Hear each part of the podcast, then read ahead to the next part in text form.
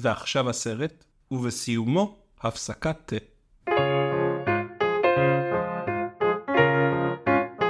היי, אתם על דיסני פורמציה. אני זיו הרמלין שדר ואני משלים את כל סרטי דיסני לפני גיל 30. האורח שלי היום בחר את הסרט אליסה בארץ הפלאות מ-1951 ובחר שנצפה בו באנגלית. האורח שלי גם הוא, שימו לב לזה, שחקן, תסריטאי, במאי ומשורר מהבכירים שבסצנה הישראלית של הספורקן וורד. בנוסף הוא גם למד ספרות באוניברסיטה העברית. יפתח ליבוביץ', מה שלומך? אהלן, מה שלומכם? שלום, אהלן זיו. אני מאוד אוהב שמרוב מבוכה אתה שם יד על הפה ואז גם לא שומעים אותך טוב ואני גם לא רואה את הפרצוף המצמיק שלך. הנה, הנה אני, הנה אני פה. אני אשאל שאלה ואתה רשאי להגיד את האמת. כן. למה דווקא אליסה בארץ הפלאות? אתה יודע, יש דבר כזה שנקרא סינדרום אליס בארץ הפלאות. אה, למעשה אני לא יודע. יש דבר כזה שנקרא סינדרום אליס בארץ הפלאות, ובעצם יש לי אותו. זאת אומרת, היה לי אותו כשהייתי נער. היו רגעים שפתאום הרגשתי שהכל נע בפסט פורוורד. כאילו הייתי משחק מחשב או משהו, ואז הרגשתי פתאום שכל העולם טס. והייתי צריך כזה לנשום ולהרגיע את עצמי ולהחזיר את עצמי לפוקוס. אה, ואז יבחנו אותי כתסמין אה, אליס בארץ הפלאות, שזה היה נורא נחמד, כי נורא אהבתי את ה... נורא אהבתי את הספר כילד, אז זה התחבר לי. שמי שמאזין ידע כמה התחקיר שלי רשלן. אני הנחתי שהתשובה תהיה, זה סרט נחמד. לא, אני לא ידעתי לכל סיפור הרקע הרפואי שרץ בו עכשיו. תראה, זה גם באמת סרט שכאילו, ככל שחשבתי עליו יותר, זה באמת אחד הסרטים שיותר, כאילו כן היה להם איזשהו משהו אצלי. יש לי עד היום בובה, יש לי נגיד בובה של צ'שר קט, ו-off with his head זה משפט שאני לא אומר אף פעם. טוב, אה, הכנו שאלון, אתה כבר מכיר אותו אני מניח? נכון. בוא נתחיל. top three שלך של סרטי דיסני?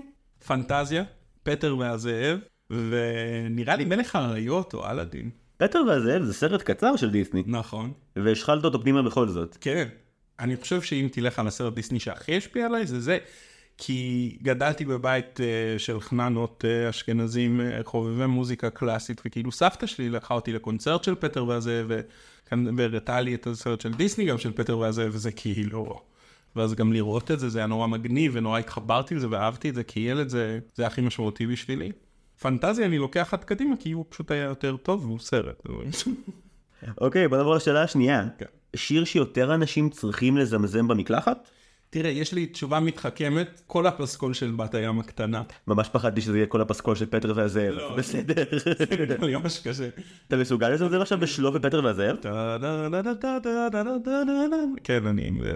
אל תשמיע את ה... זה הפתיח החדש של הסדרה אגב, של הפודקאסט, ועכשיו ואילך.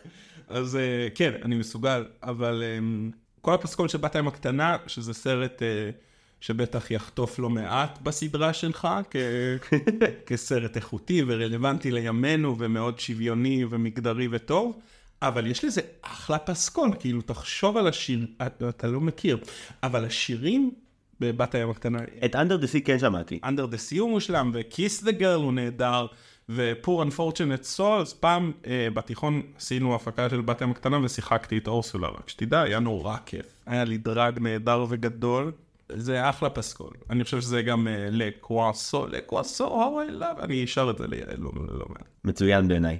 אוקיי, תשובה מספקת, השאלה הבאה שלך. סרט שהוא underrated של דיסני. פטר והזאב, אתה אפילו לא מוכן לקבל אותו כסרט של דיסני. שאלה רביעית. לא, האמת שזו תשובה ראויה. תודה. דמות אחת שהיה מוטב אילו היו מוחקים מההיסטוריה של דיסני. אז זה היה קצת בעייתי, כי אין לי איזה סלידה מהותית, אבל הלכתי על uh, הכומר בבת הים הקטנה שמקבל זקפה. עשיתי על זה עבודה. בתיכון, בשיעור ספרות, על uh, רמזים uh, מיניים תת-הכרתיים בסרטי דיסני. מה עוד? יש טענה שיש בעננים של אלאדין את הכיתוב סקס. אה, יש אה, ציור של בולבול כאחד הארמונות התת-ימיים של אה, בת הים, בבת הים, כשרואים את הממלכה מתחת למים. זה כזה, זה מעניין גם באופן כללי על ההכנסה של מיניות בסרטים לילדים. טוב, אני הולך שנייה להתקלח ואז נמשיך בחידון הזה. ברוח יאיר לפיד, מה הכי דיסני בעיניך? אז הלכתי על שתיים, merchandising והשתלת מסרים מיניים באנימציה פסאודו תמימה. יש לך משהו בבית? יש לי את ה Cheshire Cat. מהמם. יש לי את אה, טלקארט של מרקו, מחפש את אימא שלו. יש לך טלקארט. של אני אהבתי את מרקו אהבת אמת. ניסיתי ארבעה פרקים כשהייתי בן איזה 11, ופשוט היה לי קשה מדי. זה היה כאילו הסדרה שלי. אני רק, אה, אני אח קטן, אז היו לי רק אחים גדולים, ומן הסתם כי אני אח קטן. והם ראו, כאילו, אני חזק בכל הסדרות של המבוגרים, נגיד בברלי הילס אני שולט, וכל מיני, ראיתי רק סדרות של מבוגרים, וזו הייתה הסדרת ילדים היחידה שבערך נתנו לי לראות בהנאה שלי, והיה, כאילו, זה היה הסדרה שלי, שכאילו היה מטרה, שהייתי רואה מרקו באדיקות. ואתה מאלה שאשכרה הגיעו בתור ילדים לפרק האחרון? כן, אני גם קראתי את הספר וזה. וזה נאמן למקור? תראה, זה, זה, הם לקחו פרק מתוך ספר שלם, והם הפכו אותו לסדרה. זה פרק בתור ספר? כן, כל, הס... כל הספר זה פרק אחד שבו מרקו עושה לוידאים שלו, הגנתי כל הסיפורים הזה. אוקיי, אני אלך לחקור בוויקיפדיה אחרי שנסיים להקליט. לחלוטין, גם אני, אני צריך להיזכר, לדעתי לא, לדעתי הוא לא מרפא, אבל הוא פה, כאילו מוצא אותה בסוף, אני לא חושב שהוא מרפא אותה בכוח אהבתו. הוא מוצא אותה כאילו מוטלת מתה ברחובות ארגנטינה? לא, הוא מוצא אותה כמו שמוצאים את טינה. אה, היא סתם בסדר. כן, נראה לי. אוקיי. היא צריכה לעבוד כזה, זה סיפור די אה, בסדר סך הכל, היא לא נטשה אותו, היא הולכת לפרנס אותו, היא הילד מעצבן. תחזור, מה יש לך? סתם אה, כותר, אבל אה, אהבתי אותו מאוד אז. אוקיי, תשובה מספקת. אה, אנחנו מגיעים לשאלה האחרונה. טראומת ילדות שדיסני חקקו בך לנצח. אז התשובה הקלה היא לומר אה, במבי וזה, אבל זה לא באמת, כאילו אין לי באמת, אין לי טראומה, אני לא זוכר את זה כדבר טראומטי, ואז אשתי אמרה לי שזה אה, זה תשובה לא טובה, וזה הביא לשבר במערכת יחסים, היא טענה שאני מתנשא, שאין לי לב או רגשות, שאני אדם קר ונורא, והנה אני כאן. אבל זה מה שהיא אומרת עליך תמיד. נכון, אבל ספציפית על זה, זה היה פוגעני. טוב, אני סבור שזו תשובה מצוינת. תודה. Uh, תראה, יש לנו מנהג כאן בהסכת, וכשאני אומר לנו זה בעצם לי, אבל אני מעדיף שתהיה לי הצדקה כי אני קבוצה ולא יחיד. התבקשת לעשות ריקאפ של אליסה בארץ הפלאות, והיום כשהגעת להקליט אמרת לי ש... שאני נבלה. למה ככה? בוא תעשה אתה ריקאפ עכשיו לסרט שאנחנו ראינו. מה העלילה שלו? מה החוכמה לעשות לכל אחד מהסרטים האחרים? אני רוצה מישהו, מישהו שישווה את העבודה שהייתי צריך לעשות כדי לעשות איזשהו תקציר, וזה לא תקציר טוב. זאת אומרת, זה לא קו עלילה, נרטיב קלאסי של התחלה, אמצע, סוף, סיפור. מדבס, כן, אז עבדתי קשה. אוקיי, בוא נראה מה פרי המלכה. אוקיי, אני מקווה שזה לא יהיה חרא כמו שאני חושב שזה. אני מת שזה יהיה חרא כמו שאתה חושב שזה. תודה, אין כמו העידוד שלך להצלחה שלי. אליס משועממת משיעור היסטוריה ורואה ארנב לבוש בחליפה שממהר לדייט, נתקפת בהתקף פומו ורצה אחריו למחילה. היא נופלת לבור אינסופי, מגיעה לדלת ופוגשת ידית מדברת. הידית מסבירה לה לשתות שיקוי שמקטין אותה כדי לעבור את הדלת, אבל אז היא צריכה לגדול כי היא שכחה את המפתח על השולחן שאיפה שהיה השיקוי. אז הידית אומרת לה לאכול עוגייה שמגיעה משום מקום, שמגדילה אותה מדי, היא בוכה. בגלל שהיא ענקית, היא יוצרת ים של דמעות. אבל שותה שוב מהשיקוי, וצפה קטנה דרך חור המנעול מבעד לדלת. אה, מעבר לדלת יש את וונדרלנד, שזה ארץ של צבע ויופי אה, ומיני יצורים לא נחמדים בעליל. אה, יש ציפור דודו שמנסה לשרוף אותה, יש פרחים שטוענים שהיא עשב שוטה, יש חתול שמציע עזרה רק כדי לא באמת לעזור, יש זחל בדמות שייח מעשן ארגילה עם שאלות על קיום. בקיצור, יש כובעון מטורף שעושה מסיבת תה, שזה הדבר הכי בריטי ולא מטורף שיש. בקיצור, שלל יצורים שמובילים אותה לארמון, היא ממשיכה לרדוף אחרי הארנב הזה בדרכו לדייט שלו, שם הארנב עובד תחת המלכה, שהיא מלכה משוגעת שרוצה לערוף לאליס את הראש. אה, עושים לה משפט, אה, מחליטים לערוף לה את הראש במשפט באופן מפתיע, היא בורחת, אה, מגיעה חזרה לידית ומגלה שהכל היה חלום. זהו, קל. נפלא בעיניי. תודה. אוקיי, יש אלף דברים שבא לי להתחיל איתם, יאללה. אבל קודם אני צריך שנענה על משהו אחד. כילד אהבת את הסרט הזה. כן. כמבוגר אני מבין שהיחסים השתנו. קראתי שוב את הספר לפני שראיתי שוב את הסרט. עשית הכנה ותחקיר לקראת הפרק? כן. קראת שוב את הספר של קרול. הוא לא, כאילו, זה לא המון, זה איזה 100 עמוד, זה לא בעיה. אף אורח עד כה לא השקיע. כי אין ספר, מה, יקראו אגדות האחים גריים, מה...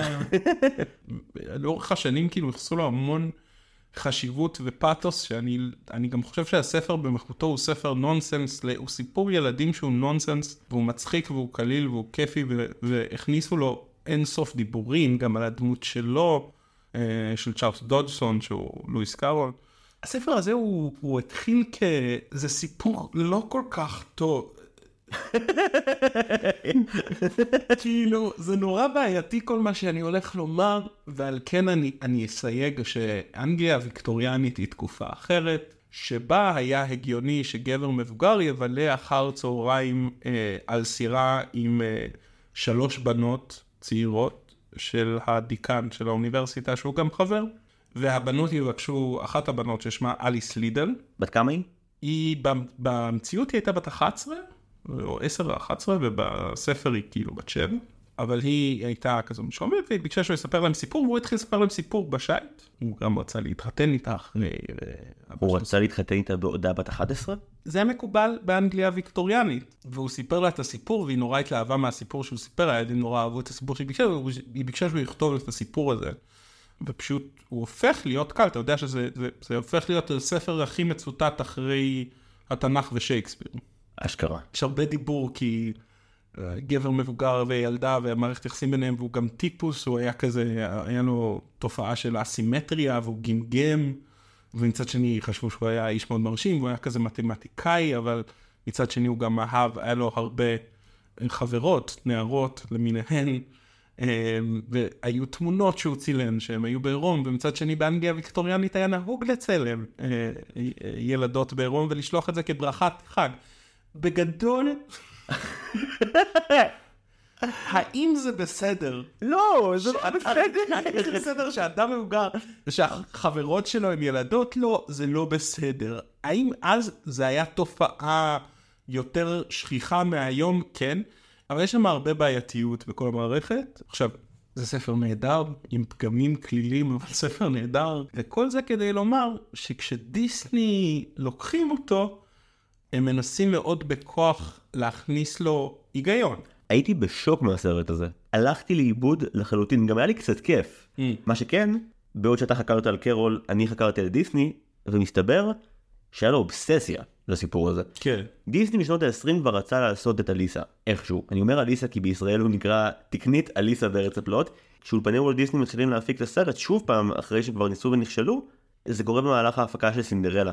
ומתחיל מרוץ עכברים פסיכי בין היוצרים של אליס בארץ הפלאות לבין היוצרים של סינדרלה, על מי, מי, מי מגיע קודם. שזה כאילו השוואה אחת המוזרות שיש בין משהו כאילו. אין שני סיפורים יותר שונים שאפשר היה להשוות. הסיפור הנרטיבי שיכולת לסכם פה ב, גם בעשר מילים, כן, משפט. לעומת הדבר הזה שראיתי אתמול והיום שאין לי מושג מה הולך בו עד עכשיו. ובניגוד לכל הפרקים שהיו עד כה שבהם אה, אני יכול להגיד מה הפרשנות שלי לזה ומה האסוציאציה שלי לזה, אין לי מושג אם אני בכיוון או לא ונראה לי שזה גם לא משנה במיוחד. אני חושב זה חלק מהיופי של הספר וגם של זה גם בעיניי אפשר לקחת את זה כיופי של הסרט שהוא לא קלאסי הוא לא סיפור קלאסי ואפשר נורא בקלות ליהנות מלאבד בו כאילו זה חלק מהכיף בדבר הזה וחבל שלא פשוט השתוללו ונהנו בו וניסו כאילו להסביר. חבל. בוא נגיע שנייה להתחלה של הסרט. Yeah. Uh, הסרט נפתח למעשה בשיר, שיר שמתאר שלל שאלות, uh, היכן נמצאת, ארץ הפלאות, uh, איך מגיעים אליה, מה יש בה. בניגוד לכל או רוב הסרטים האחרים של וולט דיסני, כאן יש ניסיון לספר סיפור כפי שילד מספר סיפור ולא כפי שמבוגר. כלומר, כשילד מספר לך סיפור עכשיו, אם אחיין שלך מגיע לספר לך סיפור, הוא יספר לך את כל הפרטים, זאת אומרת את כל מה שהלהיב אותו, עניין אותו, הוא לא יתעסק בלהתכנס לכדי פואנטה בהכרח, נכון?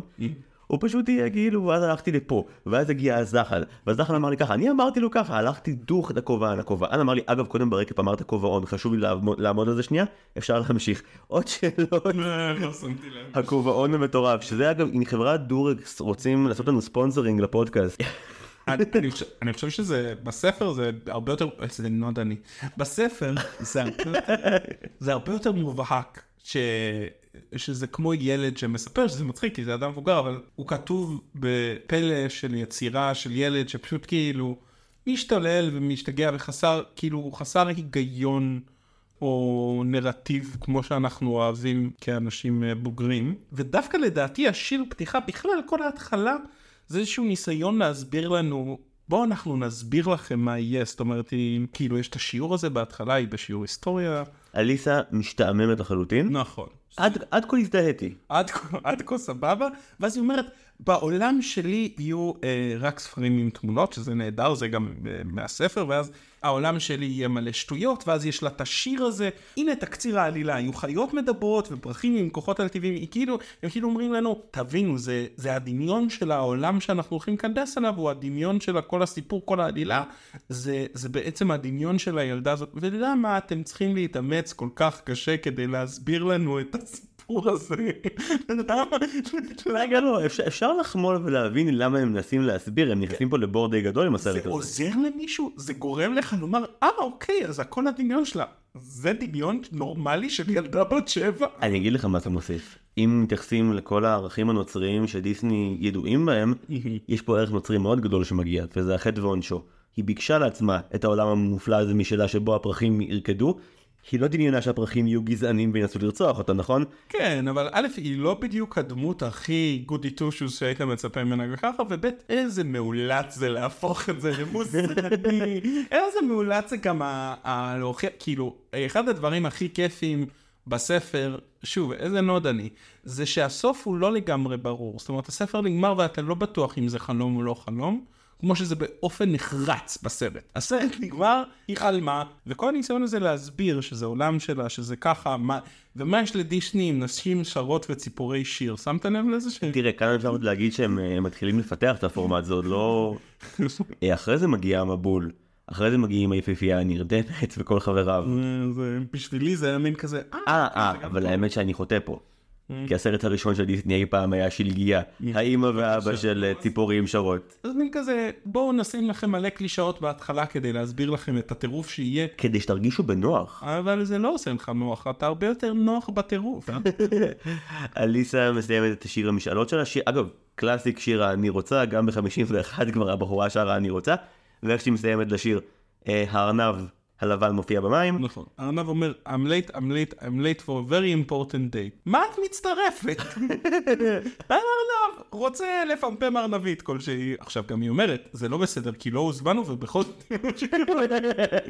לא, אני חייב לומר שזה משהו שנכון גם במציאות, שאם הייתי רואה ארנב מדבר, הייתי רודף אחריו. זה היה מעניין אותי, זה אין לי מה לומר לך. בעיקר בגיל חמש. כן, וזה מגניב, זה מעניין, גם היום הייתי רואה ארנב מדבר, הייתי ישר חושב, מיליונים. נהייתי בורח והולך לישון, משהו לא בסדר. באמת מעניין, זה ארנב, זה גם לא משהו שיכול כאילו, בדמיון שלי זה משהו שאפשר לתפוס ולהשתמש, אבל אה, רוצה לספר לי מה קורה בעולם שלך, שבו הארנבים אה, מדברים. ותוקפים? גם אני יכול לעשות שיר שבו יש חוקים. איך דברים עובדים בדמיון שלי.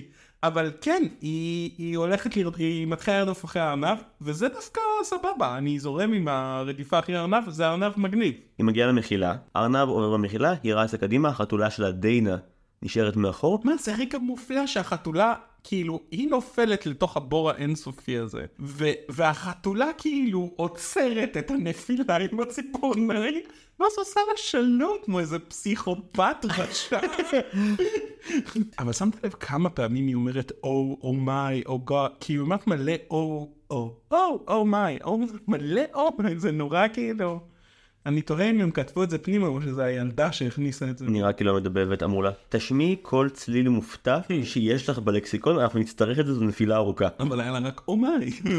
אליסה נוחתת, רואה את השפן במהופך, אה, ומגיעה אל ידית הדלת. שזה דמות מומצאת של דיסני, זה הדמות שהם הוסיפו, שדרך אגב, סרט עם כל כך הרבה דמויות, ספר עם כל כך הרבה דמויות, מה אתם צריכים עוד דמויות? כי לא הייתה להם ידית דלת שמספרת בדיחות אבא ומישהו צריך להביא אחת כזאת.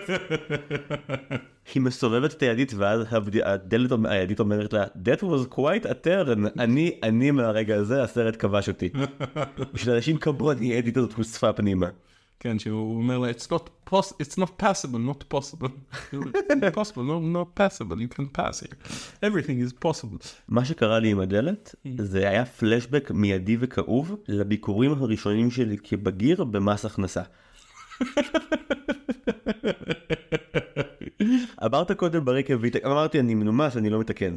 אמרת היא, היא מגלה שהיא שכחה לקחת את המפתח זיבי לא היה מפתח מראים לך באנימציה. היא מסתכלת למעלה ומפתח צץ יש מאין רק אחרי שהידית אומרת לא לקחת את המפתח המפתח לא היה שם קודם. מדובר בידית בירוקרטית לחלוטין שממציאה חוקים, ואז טוענת למה אף אחד לא הלך לפי החוקים שהמצאתי עכשיו. אה, וגם, ולא שמת לב למפתח על ה... זה, זה כאילו יא נבל... לא רק שאמרתי לכתוב את השיקוי, עכשיו אתה אומר לי, אה, אבל שכחתי לך, אני נעול. י- יכלת לומר קודם, אם אמרת שיש שיקוי. למה לא הבאת את טופס 27 ב'? כי לא אמרת שיש כזה. אוקיי, עכשיו אני אומר לך, תחזור עוד פעם. נורא ואיום. מאוד התעצבתי שלי אין את הכישורים של לבכות באופן שמטביע את המקום שבו הציבו לי את החוקים האלה. גם הידית מתפלאת שהיא שכחה את המפתח, אז היא כזה, איך שכחת? מתי היה דיבור על המפתח הזה? יא נודניק, אתה יודע לדבר על שיקוי שמופיע, אתה מדבר על עוגיות שמופיעות, אבל מפתח אתה נזכר רק כשנוח לך בעלילה. אגב, מופיע לי פה קונפליקט נורא עם הסרט, אני לא אוהב סרטים שמציגים עוגיות באופן שלילי, זה מציב אותי בקונפליקט היום ונוראי ביצירה. כן, זה לא שלילי, זה לאו דווקא שלילי, זה סבבה שאתה אוכל עוגיה ואז אתה, אוקיי, יש לזה כל מיני פרשנויות. לא, בשלב מסוים גם מגיעים ל... ואתה אוכל את הפטריה ואתה מרגיש גדול. תגיע לשם אחר כך. כן, כן, נבלה, נבלה, אבל לפחות היא מצביעה אותה, אין לי מה לומר לך, לפחות, זה- ואז היא עוברת דרכה, גם דרך הפה שלה ב... היא עוברת דרך הפה שלה עם ים הדמעות שהיא בכתה כשהיא ענקית, ואז היא מגיעה אל הדודו, שהוא הנבל האמיתי של הסרט. כן, שהוא, דרך אגב, במציאות זה, אה, טוענים שזה הוא, זה לואיס קרול, זה צ'ארלס דודסון. הדודו הוא הדמות היחידה שהיא לא משוגעת בכלל, היא פשוט בעלת כוח, מודעת לכך ומאוד נהנית מהפריבילגיות. בהתחלה אנחנו רואים אותו עומד על הסלע, כשכל שאר המשוגעים של ארץ הפלאות רצים במעגל סביב, הצ... סביב הסלע, כשבעצם הם כולם טובלים בים הדמעות של אליסה. כן. ואליסה מגיעה מהים שלה, והיא רואה את כולם רצים, והוא אומר לה, תרוץ, אם לא תרוץ לא תתייבשי, והיא אומרת לו, מה, אני לא אתייבש, והוא אומר לה, עובדה שאני יבש. והיא אומרת, אוקיי, היא מתחילה לרוץ עם כולם, ומן הסתם היא לא מתייבשת עד שהיא לא בורחת משם.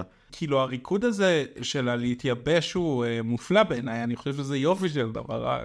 החוסר, כי הוא ישר מכניס, תחכו עם כל החיות האלה, אתה רואה את סבסטיאן מבתי הקטנה, כאילו אתה... אתה לא רואה את זה בסטיק, אז אתה מגיע 40 שנה אחר כן, כך, כן, זה לא. פייר. לא סתם, אני אומר, אתה רואה את כל השרימפס האלה וכל הזה, והם הולכים במעגל המופלא הזה, ומנסים להתייבש תוך כדי שהם במים, והוא אומר, אני יבש, אני על... הסרט. וזה כאילו קול. כל מה שאני תמיד תוהה, את רודפת אחרי ארנב. עכשיו, פתאום ראי, אז הגניב אותך שיש ארנב בחליפה שמאחר לאנשהו, אבל לא מעניין אותך הסכנאי המדבר וכל החיות האלה שהולכים במעגל, אין רגע שבו את עוצרת ואומרת, וזה רק מתפתח לזה שהיא פוגשת את טווידל די וטווידל דם, שבעיניי אני הייתי נשאר איתם. אני גם, אבל לא, יש יש סיבה שהיא לא. רק משהו אחד על הדודו, כן. שתבין כמה הוא לא אותנטי. זוכר מה השורה הראשונה שלו בסרט? כי אני זוכר. נו. הוא אומר לה אהוי, ועוד ביטויים משל ים. עוד אלמנטים של עוני. זה רמז ראשון לכמה הוא שמו. נכון, זה- זה נכון שאין לה אלמנט של פליאה. יש לציין שהיא הרגע גדלה וקטנה 17 פעם, נכון. וטבעה בים של דמות. ניתן להבין למה הפליאה שלה כבר בתהליך דעיכה. כן, אבל הכל כדי ללכת אחרי הארנב הארור הזה, וכאילו יש דברים מגניבים בדרך. ואז מגיעים לטווידל די וטווידל דם.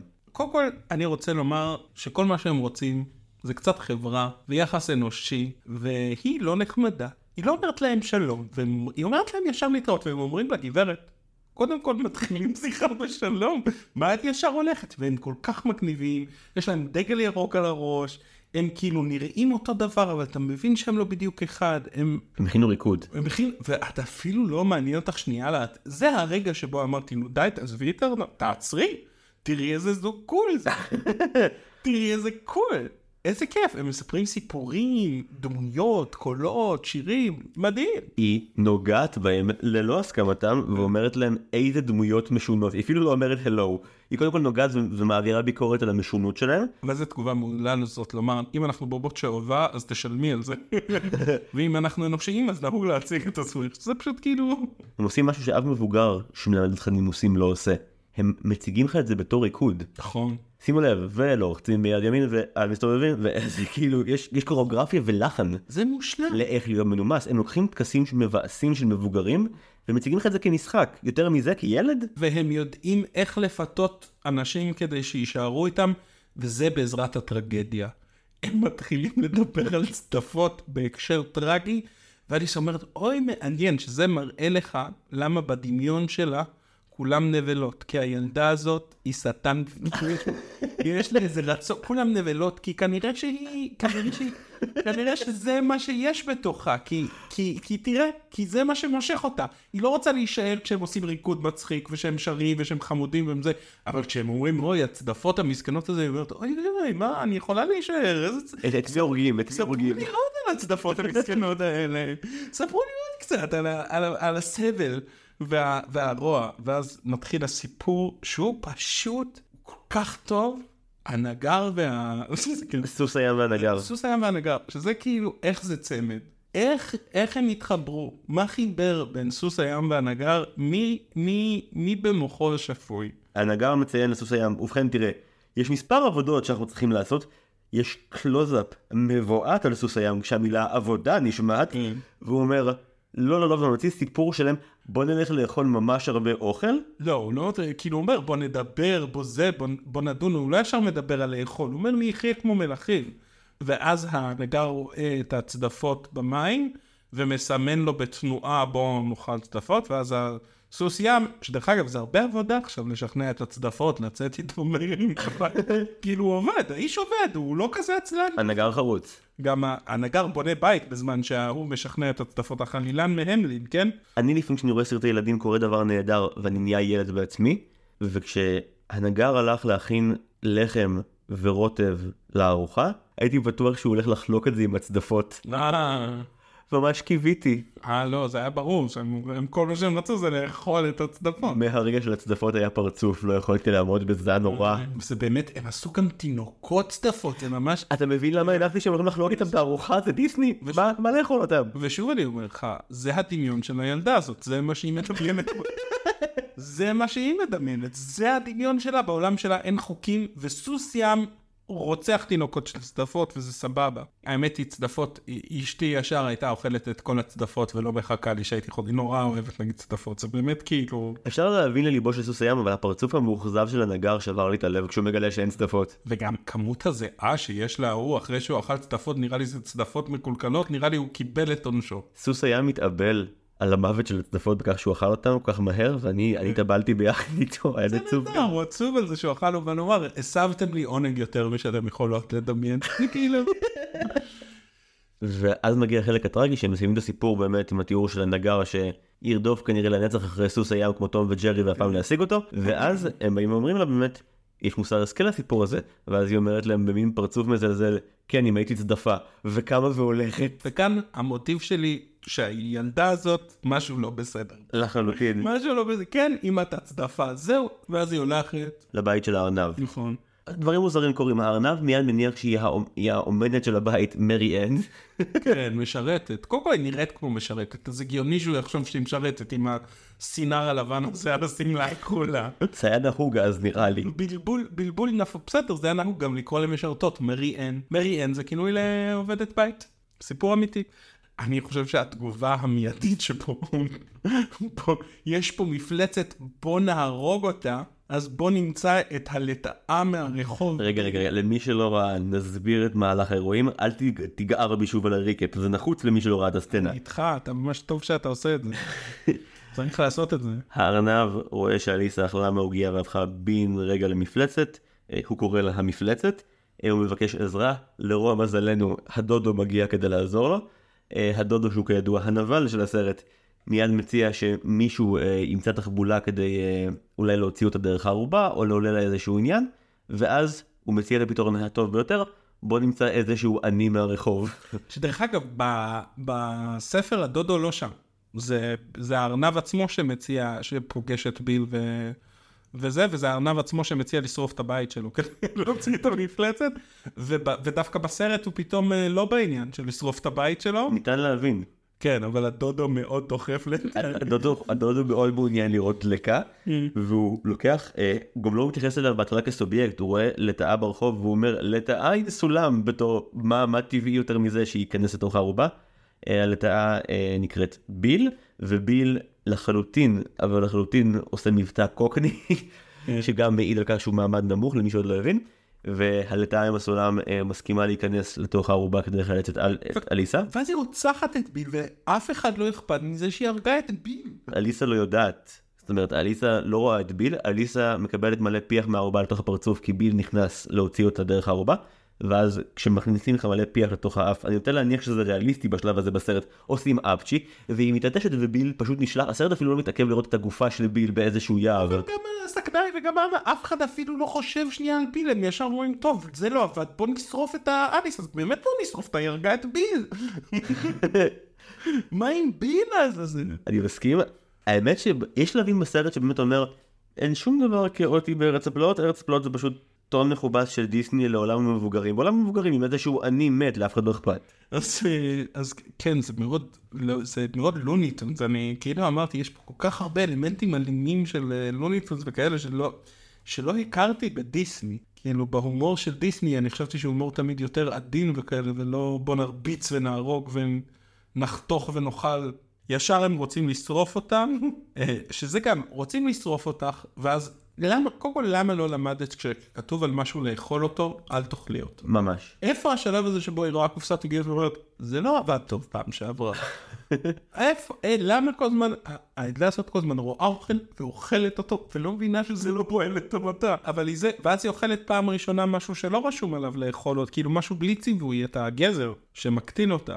שדרך אגב, אם כל הדברים פה שאוכלים גורמים לאנשים לשנות את הגודל שלהם לקטן וגדול, איך הם מתקיימים?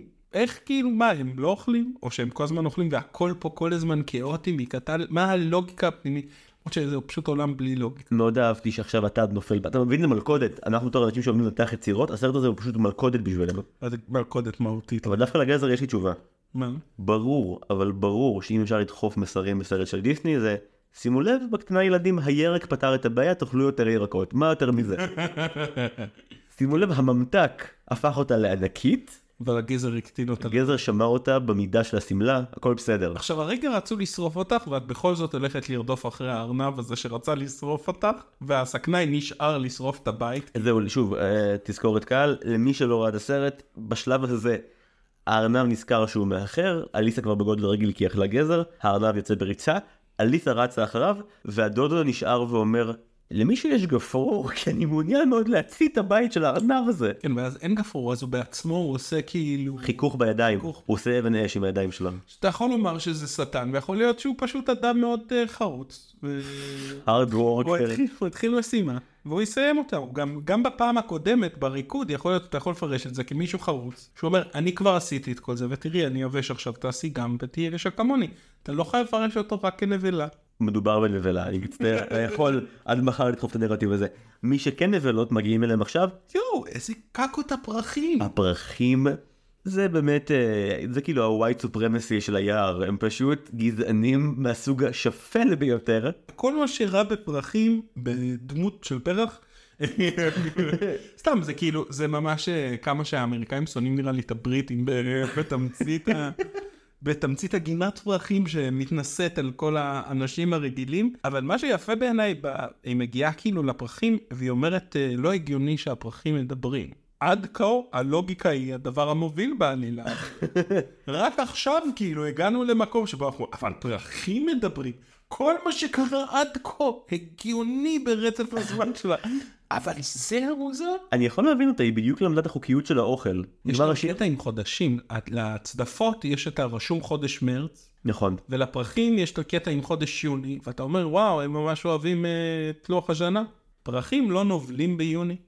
לא כל הפרחים. אבל לא רוב הפרחים נובלים ביוני. אני בטוח שיש בקהל המאזינות והמאזינים אי אלו אה, מייחרים וחובבי סוקולנטים שיסבכו בתגובות לכתוב לנו, כתבו לנו בבקשה האם הפרחים נובלים ביוני, נשמח לדעת.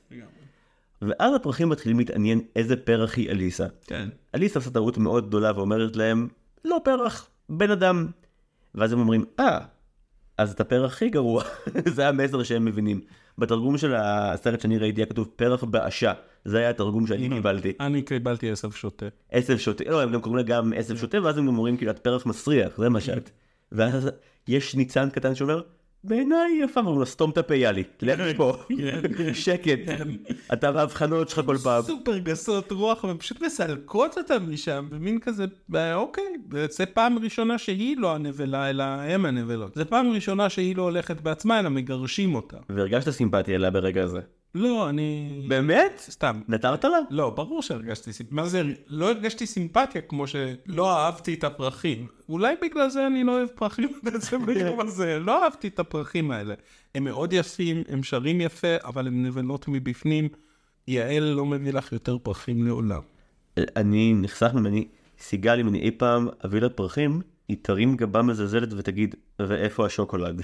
זה- זה יהיה המסר. אני קניתי, הייתי קונה ליעל במקום, לא יודע למה אני מספר את זה עכשיו, הייתי קונה ליעל במקום זר פרחים, אה, זר של אה, סוכריות על מקל. יש כזה סוכריה ענקית של אה, סוכריות על מקל, שזה נקרא בוקי אוף קנדי. אני רוצה שכל מי שמקשיב ומקשיבה ידעו שאין על, על יפתח בעולם בכל מה שקשור בממתקים, הוא הממליץ הטוב ביותר. תודה רבה, תודה רבה. ושוב אני מדגיש, אה, כתבו לו יפתח בתגובות, אה, טיפים לאיפה משיגים ממתקים טובים באזור המרכז, הוא ידע. אני אוהב רק טרש, אין לי מה לומר, אני לא טוב בזה. אתה מצוין. תודה. אוקיי, נגמר שלב הפרחים, הפרחים נבלות, כן. ללכת מהפרחים. ממשיכים ביער, מגיעים לזחל. כן. הזחל כאילו אמר, טוב, הילדה הזאת לא עברה מספיק, בוא נסדר לה גם משבר זהות על הדרך. מי את? מי את? עכשיו עד עכשיו היא כל הזמן הציגה את עצמה בשם שלה וזה, אבל עכשיו היא כבר לא יודעת. היא לה תשובה נהדרת. היא אומרת לו, תשמע, דוגרי, אה, השתניתי 17 פעם מאז שעה וחצי קודם, אז כאילו אני לא יודעת להגיד לך מי אני עכשיו. שזה כאילו המתמטיקאי, מתמטיקאי שבסופר המקורי שכאילו אומר "ת- תלו אותו הדבר ברגע שאתה משתנה כאילו זה ממש כזה חומרים משתנים. כן הדבר משתנה אז לא המשמעות זה נורא יפה זהו, ואליסה כבר מתייאשת ממנו, באה לברוח, ואז הוא אומר לך, חכי שנייה, בואי תחזרי, יש לי משהו חשוב לומר לך. הוא בכלל הוא עושה לה שיעור חינוך על איך להתנהג ואיך לדבר ויש שם להט אורחות אה, מאוד גדול. כן, שאני, אגב, אני בחיים לא ראיתי מישהו מעשן נרגילה כל כך כעוס. כן אבל אה, אליס היא גסת רוח. בשלב הזה של הסרט היא כבר פגועה נכון. ומתחילה ללמוד את ה- את- הענווה שלה, בסדר הם זוכרים להם מדברים ביניהם כל החיות האלה בוונדרלנד. בוודאות. היא חוזרת כמובן שהוא נראה כאילו הוא בכלל לא זוכר כן. שהוא קרא לה, אבל אז היא מתעקשת ואומרת לו, מה רצית? ואז הוא אומר לה, Keep your temper. זה העצה הכי טובה שמישהו הביא לה ביער. ואם רק תישאר עוד רגע אחד בקול כמו החתול שתכף מגיע, אז הכל יהיה בסדר. אבל כולם, כאילו חוץ מהחתול, כולם קצת מאבדים את הטמפר שלהם. החתול הוא פשוט, הטמפר שלו מראש הוא משועשע והוא נהנה להשתעשע. החתול והטווידלדים, נכון, שהם באמת, צ'יל. כן, קול. אבל גם החתול, ו... ושוב היא לוקחת לו מהפטריה, הוא נותן לה, אומר לצד אחד מגדיל אותך, צד אחד מקטין אותך. ואיזה כיף שהוא נהיה בסוף פרפר. והוא נהיה רגוע, שים לב, ברגע שהוא נהיה פרפר הוא נותן עצות, עד אז הוא סופר עצבני, יכול להיות שהעצבים שלו זה מזה שהוא תקוע כזחל. זהו, אליסה מצליחה לקחת את הפטריה שלה ולחזור לגודל נורמלי, ממשיכה להסתובב, ומגיעה אה, לחתול הצ'שר, חביב עליך. כן, ברור. כי זה בעולם של משוגעים, והוא הבן אדם היחידי שמודה בזה, שהוא כאילו, שכולם פה משוגעים. הוא גם בכלל, הוא מנהל שאלות מאוד טוב, היא אומרת, הוא, היא צריכה כיוון, הוא שואלת לאן את רוצה ללכת, ואז היא אומרת לו, אני לא יודעת, אז הוא אומר, לא משנה לאן תלכי, כאילו זה התשובות שלו לגיטימיות. אם את לא יודעת לאן את רוצה ללכת, איך את רוצה שאני אכוון אותך? זה לא... הוא בכלל לא איתה, הוא כאילו בכיף שלו. כן. אני מת על הרגע שהוא רוקד על הראש שלו. זה רגע, מופ- בכלל, כל פעם הוא מופיע כאילו בצורה, דמות מושלמת וחיוך מושלם. ואז הוא שולח אותה. כן, שגם, הוא שוב, הוא בניגוד לכולם, נגיד היא הייתה נשארת איתו, אבל הוא עוזר לה להתקדם. הוא מכוון אותה נכון, כי היא ממשיכה לחפש את הארנב משום מה. הנה יש את הצ'סר, צ'ס, צ'שר, צ'שר, צ'שר. את הצ'שר, למי שמאזין, נסו להגיד ששר חמש פעמים, דווחו לנו אם הצלחתם. כן. זהו, ואליסה ממשיכה למסיבת התה של הכובע, הכובעון המטורף. אה, שם היא פוגשת גם אותו וגם את הארנביב, והדמות השלישית שלא מדברים עליה מספיק לדעתי שזו העכברה. כן. העכברה שמתחבאת בתוך הקומקום ושבורה מאופיום או ממשהו אחר או מריבה, עם הסניפה ריבה, שזה מדהים, זה נהדר, העכבר, אבל גם הם, זה בכלל סצנה נהדרת. מדהימה. זה חגיגת האין יום הולדת, שאיך הם מתפלאים שגם לה אין יום הולדת היום. הם גם מסבירים את זה אפרופו מתמטיקה. הוא בוחר להסביר את זה דרך סטטיסטיקה הכובען. הוא אומר תראי סטטיסטית יש יום הולדת יום אחד בשנה ובשאר 364 הימים האחרים אין יום הולדת. אנחנו בחרנו מתוך שיקולים סטטיסטיים לחגוג אין יום הולדת. כן. ששוב, כאילו הזהירו אותה, נשמה, אה, היא אומרת, אני לא רוצה לפגוש מטורפים, והחתול אמר לה, אין לך ברירה. עד כה תקציר העלילה, את תפגשי, כדאי שפשוט תלכי למשוגע הבא ותמשיכי את הנושא שלך, והמשוגע הבא עושה דברים מופלאים עם תה. הוא אוכל את הקערי תה, הם מוזגים תה לתוך חצי כוס והתה נשאר, הם רוקדים, יש להם יופי של שיר וריקוד, היא מצטרפת לשיר. יש סופר הנאה. אני שנים הייתה לי תחפושת אחת של הכובען המטורף, הייתי כל פורים כאילו מתחפש לכובען המטורף. מדהים. ואת הייתי נורא, נורא התחברתי לדמות. שוב, הם חוגגים, הם כל יום חוגג, כל יום הוא חגיגה. יש לו עוגה מתחת לכובע, יש כאילו, הוא קוסם. זו עוגה שהופכת לזיקוק? כן, גם היא באה, היא מגיעה, ישר מתיישבת, הם עושים את הריקוד שלהם וכיף להם. הוא אומר, אין מקום, אין מקום, אין מקום, כמובן שיש המון מקום, כמו השולחן ריק, אבל אבל אומרים לה, אין מקום כי נראה שהיא באה לעשות, להרוס להם את המשחק. ורק כשהיא מסכימה להצטרף, אז הם עפים איתה. זאת אומרת, אין מקום ל- למבאסות כמוך.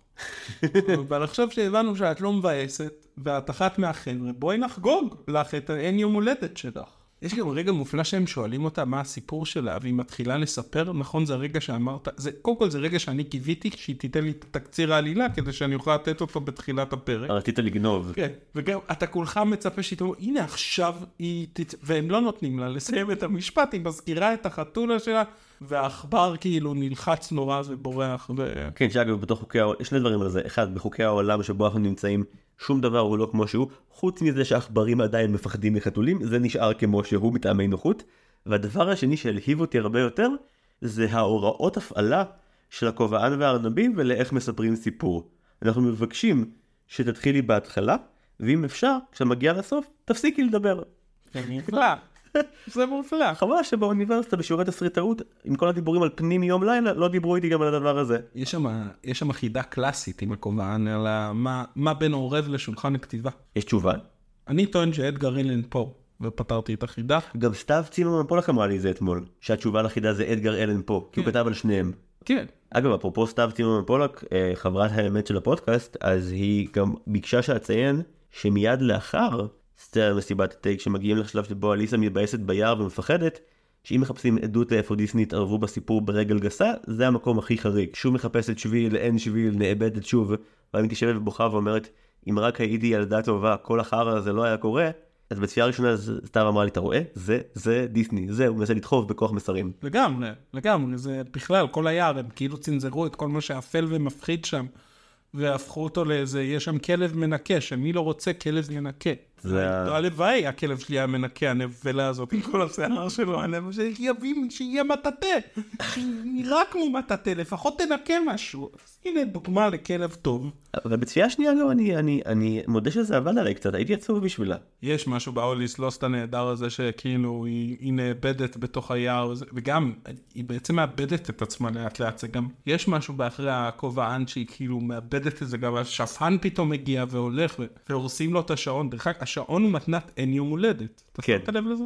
שזה כן. בעצם אומר שהוא קיבל אותו מהכובען אז זה שהכובען הרס לו זה לא כזה נורא כי הוא נתן אותה והוא פשוט הרס אותה. הכובען נתן והכובען לקח. הרי זה מבורך. הוא גם אומר, אבל הכובען אומר מראש ש- שזה מקולקל, הוא כנראה יודע שהוא נתן לו מתנה לא טובה והוא מנסה לתקן, זה לא... טוב, תסתכל כמומחה ואומר, השעון הזה מאחר ביומיים אדוני, אני ראיתי שעונים, השעון הזה מאחר ביומיים. הקטע שבו הכובען מחריב לארנב את השעון גרם לי להיקרע מצחוק. קטע נהדר, איזה יופי שהוא מתחיל לדחוף שם את ה... את החמאה, ואומר שזו חמאה טובה, כאילו זה קטע מופלא. הארנב הוא מבוגר בספר, הוא כאילו מבוגר קצת. זה קצת מה ילדים חושבים על מבוגרים. שהם כל הזמן ממהרים לאיזשהו מקום, וכל הזמן יש להם מה לעשות, והם לחוצים נורא על הדבר הזה. והם לא רואים אותך ולא מתייחסים אליך. וכשיש מישהו חשוב יותר, אז הם מלקקים לו, זה ממש... הארנב שם אותנו כאנשים לא כל כך טובים, למרות ששוב, אם אנחנו מסתכלים על אליס, היא גם לא בדיוק מופת היצירה. לא, אבל כשהשעון שלו נחרב אני הייתי מבסוט. כן, ואז היא מגיעה ליער האפל, והיא בוכה, והכל נעלם. זה מין כזה, כל פעם שזאתי בוכה, משהו מאוד, דר... כאילו, אתה חושב שזה זה ניסיון לומר לילדים לא לבכות, כי, כי הבכי שלה כל פעם מניע איזה אסון. כאילו, יער די כל, והיא בוכה, וכולם כאילו נמחקים, ת... אז תמשיכי לבכות, ותעלימי כבר את הכל, אם כל כך רע לך, אז פשוט go on, למה את מפסיקה? כי כפי- שכבר למדנו על עליזה, היא לא לגמרי לומדת לקח כדמות, זה לא האישיות המרכזי שלה. אה, אבל כן היא מצליחה לבכות כל כך חזק שהחתול מופיע. מופיע עוד פעם ואומר מה מה עכשיו מה קרה שזה עכשיו?" מדהים שהחתול מופיע כי הוא היצור הנעלם, שהיא בוכה הכל נעלם, אבל היא בוכה והוא מופיע. כן. אז זה הניגוד המושלם. ואז הוא אומר לה, כל הדרכים מובילות למלכה, שזה פשוט... זה גם אבסורד קלאסי, כי בשום שלב בסרט עד כה, ועברה שעה, כן, לא נרמז שיש מלכה.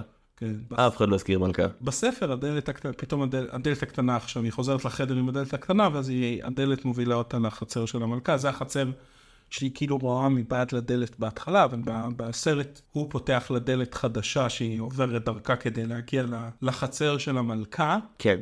קודר, היא מגיעה ויש אה, קבוצה של קלפים שצובעים ורדים באדום. ואנחנו גם, והם שרים איזה שיר, ואנחנו מגלים שגם אליס יודעת לחרוז נהדר, כאילו, הם שרים not pink not green, והיא משלימה not aqua marine. שזה גם ידע מקיף בצבעים. מרשים, אני אפילו לא יודע מה זה הצבע. aquamarine. אני, אם היית שואל אותי בדמיון, אני מדמיין משהו בין ירוק לכחול, אבל אה, אני לא יודע. ואנחנו בינתיים נשיר שיר יפה ומתוק על עריפת ראשים. זה הכרחי לעלילה של הסרט. זה, זה גם העשור של פיטר פן, זה העשור שבו דיסני שרו שירים שמחים על רצח ואלימות חופשי. כן. אז המלכה פוגשת את אליס, מתעצבנת על שצבעו לה את ה... ורדים באדום. כי באמת, הם לא צובעים טוב, הם זורקים שם כמויות צבע משוגעות. זה מדהים, זה מדהים שהם נשארים לבנים עם כמויות הצבע שנזרקות. הם. קלפים, הם לא צבעים, תעזוב אותם בשקט. אבל גם היא לא כזו מוצלחת שהיא מצטרפת אליהם. הילדה בת החמש, שאמורה להיות מוכשרת כטמבוריסטית שבע, סליחה. ואז המלכה מלמדת אותה קצת נימוסים, לעשות, אה, להשתחוות. מישהו צריך להגיד למלכה, תקשיבי, אם הטווידלדים והזחה לא יצליחו, עזבי, הילדה הזאת מקרה אבוד, אל תנסי אפילו. כן, ואז היא מחליטה לשחק קרוקט. שאני רוצה לומר, פלמינגו, זה הגיוני, פלמינגו זה חיה מטופשת, טוב להשתמש בה כמחבט. אופנסיב, אני לא מסכים, פלמינגו זה חיה יפהפייה. פלמינגו זה חיה כל כך מטופשת, ואז תהינו מה זה, בעצם אתה תוהה מה זה החיה שהיא, מה זה הכדור. אם זה דורבן או קיפוד או מה שזה לא יהיה. דורבן, כן. ועכשיו זהו, הספיק לה, היא רוצה לחזור הביתה. גם אנחנו. רגע, אנחנו כאילו, אני לא יודע, יש משהו נורא מהנה בזה, המלך נורא רוצה שיהיה משפט. עוד אי אפשר ישר לחרוץ דין, והמלכה, זה ברור שהיא תאמר off with the... זאת אומרת, אין פה איזה טוויסט עלילתי. כאילו, בונים את הסצנה ואתה אומר, היי, תצא זכאית, והיא תחזור לבית. לא, אין, זה ברור לאן זה יגיע. יש טוויסט אחד אבל שאתה מתעלם ממנו בגסות. מגיע המשפט, ואז מי מגיע להעיד? יעקב הר? כולם מגיעים להעיד. כן, כל הדמ... רוב הדמויות מהסרט כן. באות לסגור חשבון. כן, יש לנו גם אחר כך, כשהיא בורחת המונטז, שהיא פוגשת שוב את כל הדמויות שהיא פגשה. כן, אבל בוא נשאר שנייה במשפט. אני לא ידעתי שפרק הסיום של סיינפלד שאב השראה מאליסה בארץ הפלאות. זה שדמויות מאורך כל הדרך מגיעות בפרק האחרון להעיד נגד הגיבור? זה זה, זה, זה אחד לאחד? אני לא ידעתי. כן, זה... אני מת על זה שהיא צועקת להם, זה עובדה נורא חשובה, זו העדות הכי חשובה. משל... כאילו ההתעקשות שלה שכל דבר הוא הדבר זה, ועדיין מראש היא פשוט רוצה לערוף לה את הראש, בואו פשוט נגיע לזה, למה אנחנו צריכים את כל... ואז היא, היא אוכלת פטריה ונהיית נורא גדולה ויוצאת על המלכה. ואז ככל... אגב, ללא כל הסבר הגיוני לפי החוקיות שלמדנו עד עתה, ככל שהיא פותחת ג'ורה על המלכה, כך היא קטנה עוד פעם. כי היא אכלה גם וגם, היא אכלה גם את המקטין, אה, את שני. הצדדים. הנה בבקשה, עשיתי לך את הפרמיס, למה היא לא הפרידה אותם בין הכיסים כדי שתזכור מה מגדיל ומה מקטין? לא, היא אוכלת את שניהם, וברור שהיא תגדל ותקטן. אני מאוד מתבייש בעצמי, שבמהלך הצפייה לא הבנתי שזה מה שקרה. זה מה שקרה. מצד שני, הסרט הזה הלם לי בפרצוף, וזה נס שנשארתי ער עד כה כדי לעקוב אחרי כל מה שקורה. דרך אגב, שוב, בספר היא גדלה והיא יוצאת על המלכה, ואז היא כאילו, לא ברור אם היא מתעוררת מחולם או לא מתעוררת, אבל כאילו, היא מופיעה בחזרה בעולם שלה. והאחותה אין את כל המרדף הזה בסוף. אה, אבל שם בספר? כן. כן, ואחותה רוצה להיכנס איתה לעולם בחזרה. אה וואו. כן, היא, היא רוצה להיות גם בוונדרלנד. ואליסה כאילו מונעת את זה ממנה? לא, זה נגמר שם. בסוף של הסרט שראינו, זה היה חלום. על אף שהלשינו לי שזה מה שקורה, עדיין זה היה כאפה מאוד גדולה. כן, זה deus ex machina כאילו נורא מבאסת, זה הכל היה חלום. למה? הרסתם. היה כיף כשזה לא חלום. כאילו יש שם דברים, אוקיי, כולם בלתי נסבלים וכולם משוגעים והכל זה, אבל למה לא לחזור קצת? לשבת עם טווידלדי וטווידלדם, לשמוע קצת סיפורים, לחיות שם בטור הזה של מה שקורה שם. ואז היא מתעוררת, וברקע יש איזה ארמון, נכון? כן? שהגיע משום מקום. מה הקטע? מה זה הארמון הזה? מה? לאן הן הולכות? ושוב את השיר הוונדרלנד המזרח. אגיד שגם השורות סיום שמופיעות בשלב הזה זה כזה אה, ארץ הבלות מי יודע אף אחד וכאילו ושם זה נגמר זה נכון, אין לנו מושג. אפשר לומר שהסיום הזה הוא מאוד לקוני לעומת כמה שהסרט הזה הוא כאילו משוגע, אבל זה כזה, אתה פתאום מגיע לסוף ואתה אומר, אוקיי, כאילו זה יכול להמשיך. זה יכול, הוא, כאילו אין לזה איזושהי חוקיות ברורה שאתה אומר, אוקיי, יכולה לפגוש עוד המון טיפוסים. הייתי מצפה שאתה יודע שמשהו מפחיד יקרה שזה רק ייראה כאילו הכל קשור אבל משהו משהו יסבך את זה. לא בקטע של דרמה ונרטיב עזוב החוקים הקיימים כבר אמרנו שבוטלו. הייתי רוצה יותר כאילו התפרעות ויותר שבירת חוקים ויותר הליכה לכל כיוון וכל מקום ופחות כזה בואו ננסה להיות אה, מוסרניים ובואו ננסה לתת עלילה בואו נשתולל. מצד שני לעומת הסרטים האחרים שהם עשו אני ככל שאני יודע שוב ככל שאני יודע זה סרט מטורף זה סרט ילדים אמיץ רצח. כן שנות החמישים. בסדר באותה שנה כאמור יוצא סינדרלה בוא תשווה. כן טוב וגם יצא לוניטון.